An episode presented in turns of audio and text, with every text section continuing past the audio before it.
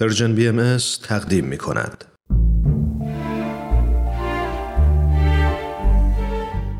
آفتاب بینش. شنوندگان عزیز رادیو پیام دوست با درود. رامان شکیب هستم و حضور شما را در برنامه آفتاب بینش خوش آمد میگم. امروز برای بهاییان روز ویژه است و آن روزی است که حضرت باب پیامبر دیانت بابی و مبشر به ظهور حضرت بهاءالله در شهر تبریز به دستور امیر کبیر شهید شدند. به همین مناسبت ما در برنامه آفتاب بینش مهمترین کتاب حضرت باب به نام بیان فارسی رو به شما عزیزان معرفی خواهیم کرد. پس با ما همراه باشید. آنگونه که از خلال متن بیان فارسی می توانیم استنباط کنیم این کتاب در قلعه ماکو در زمانی که حضرت باب به دستور عمرا و وزرای دولتی در قلعه ماکو زندانی شده بودند نازل شده. و ما می توانیم جملاتی رو در متن پیدا کنیم که حضرت باب اشاره دارند به قلعه ماکو. برای نمونه در باب هفتم از واحد دوم کتاب بیان فارسی میفرمایند و اخذ ثمره اسلام نیست الا ایمان به او و تصدیق به او. و حال که ثمره برعکس بخشیده و او را به غیر حق در جبل ماکو ساکن می کنند. انتها در مورد زمان نزول این کتاب هم حضرت باب اشاراتی دارند در باب هشتم از واحد ششم میفرمایند و حال قریب به سه سال متجاوز است و امرالله ظاهر شده تا آنکه امروز محل مقصود خود را در جبل قرار داده اید. انتها از این اشاره می توانیم دریافت کنیم که زمان نزول کتاب بیان فارسی سه سال بعد از اظهار امر یا به اسد حضرت باب بوده.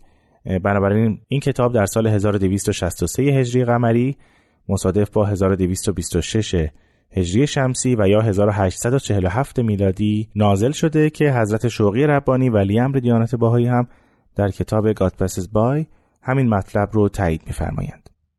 اما پیش از اینکه به ظاهر و محتوای این اثر بپردازیم اشاره کنیم که شرقشناسان و خاورشناسان بزرگی در زمان حضرت باب و بعد از شهادت ایشون نگاهی به این اثر داشتند و اون رو ترجمه هم کردند. برای نمونه ادوارد بران خلاصه ای از این کتاب رو در سال 1889 ترجمه کرد. آرتور دوگوبینو نویسنده خاورشناس شاعر پژوهشگر و سیاستمدار فرانسوی. بخشهایی از این کتاب رو فرانسه ترجمه کرده. همینطور لوی آلفونس دانیل نیکولا مورخ و شرقشناس فرانسوی و همینطور مترجم رسمی سفارت فرانسه در کتاب مذاهب ملل متمدنه که در پنج جلدون رو نوشته ضمن شرح زندگی و تاریخ ظهور آین بابی به ترجمه کل کتاب بیان فارسی پرداخته. این کتاب در سال 1322 خورشیدی در کشور ایران ترجمه شده و به چاپ رسیده.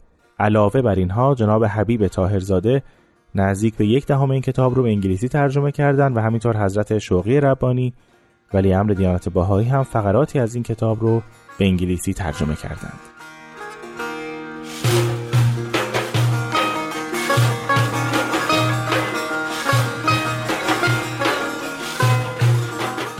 در مورد ظاهر این کتاب حضرت باب خود این کتاب رو به 361 باب یعنی 19 واحد و هر واحد 19 باب تقسیم کردن.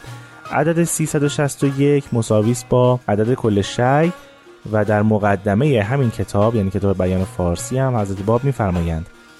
و به عین یقین نظر کن که ابواب دین بیان مترتب گشته به عدد کل شی. انتها. اما در عمل حضرت باب تا آخر باب ده از واحد نه این کتاب رو نازل کردن و در هیچ یک از مدارک درباره بقیه این اثر صحبتی به میان نیامده در مورد محتوای کتاب بیان فارسی می‌توان گفت که این کتاب یعنی کتاب بیان بیان فارسی بزرگترین اثر تشریعی حضرت بابه. یعنی احکام دیانت بابی به طور کامل در این کتاب اومده. و این نکته بسیار جالب این است که در این کتاب بیش از اینکه تکیه بر اون قواعد و اصول حقوقی و جزایی و در واقع شریعت و احکام دیانت بابی باشه کتاب مده حضرت من یظهره است. ما در این کتاب می‌بینیم که حضرت باب بارها اشاره می‌کنند به این شخص که در آینده خواهد آمد و اون من یظهره الله است.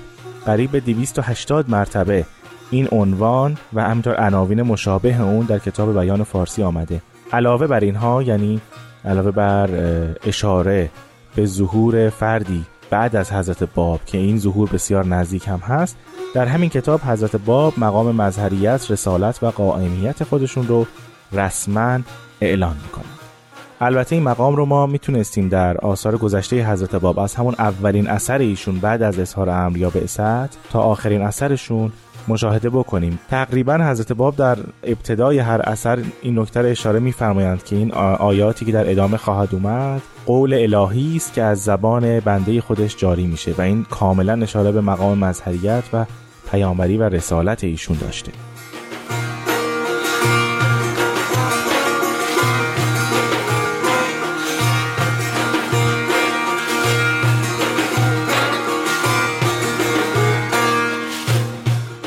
اما اگر بخوایم به صورت مختصر بعضی از مفاهیم و مصطلحات کلیه کتاب بیان فارسی رو ذکر بکنیم می توان گفت که در کتاب بیان فارسی در مورد عظمت و جلال حضرت الوهیت صحبت میشه در مورد اینکه عرفان ذات ربوبیت امکان پذیر نیست در مورد مقام ولایت مشیت الله در هر ظهور صحبت می‌کنن حضرت باب. همینطور اشاره میفرمایند که نزول وحی الهی استمرار دارد یک استمرار ابدی و در ادوار مختلف این ظهورات و این پیامبران خواهند آمد و در عرض ظاهر خواهند شد. در مورد قائمیت و مظهریت و مبشریت خودشون صحبت می‌کنند. بعد اشاره می‌کنند به قرب ظهور من یسهر الله موعود و خیلی نزدیک می‌دونن این ظهور رو. مصطلحات بسیار معروفی که در ادبیات اسلامی بارها تکرار شده و شروحی برش نگاشته شده هم در این اثر دوباره ذکر میشه مانند قیامت، نار، جنت، معاد، رجعت، سرات، میزان، ساعت، یوم، موت و حیات در یوم آخرت. تمام اینها را حضرت باب شرح مجددی میدن و مقصود اصلی از این واژه ها رو ذکر میفرمایند. در مورد اصول عالیه اخلاقی صحبت می‌کنند مانند افت و اسمت مانند تقوا، وفا، امانت، محبت به خلق و همینطور بسیاری از قواعد دیگر که در مورد عبادت و همینطور احکام حقوقی و جزایی است رو حضرت باب ذکر می‌کنند. شیوه شرح مطالب در کتاب بیان فارسی بدین گونه است که در اول هر واحد حضرت باب محتویات اون بخش رو مختصرا ذکر می‌کنم و بعد کل اون محتوا رو شرح مفصل میفرمایند.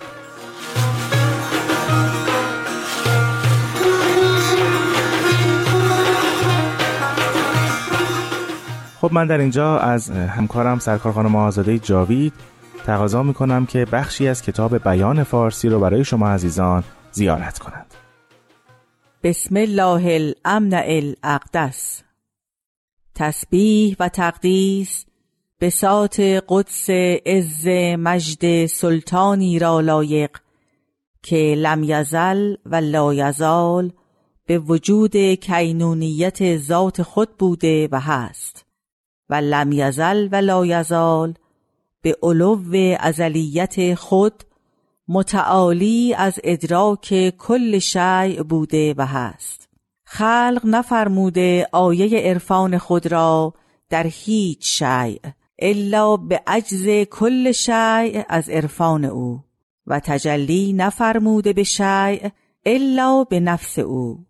از لم یزل متعالی بوده از اقتران به شیع و خلق فرموده کل شیع را به شعنی که کل به کینونیت فطرت اقرار کنند نزد او در یوم قیامت به اینکه نیست از برای او عدلی و نه کفوی و نه شبهی و نه قرینی و نه مثالی بل متفرد بوده و هست به ملیک الوهیت خود و متعزز بوده و هست به سلطان ربوبیت خود. نشناخته است او را هیچ شیع حق شناختن. و ممکن نیست که بشناسد او را شیع به حق شناختن.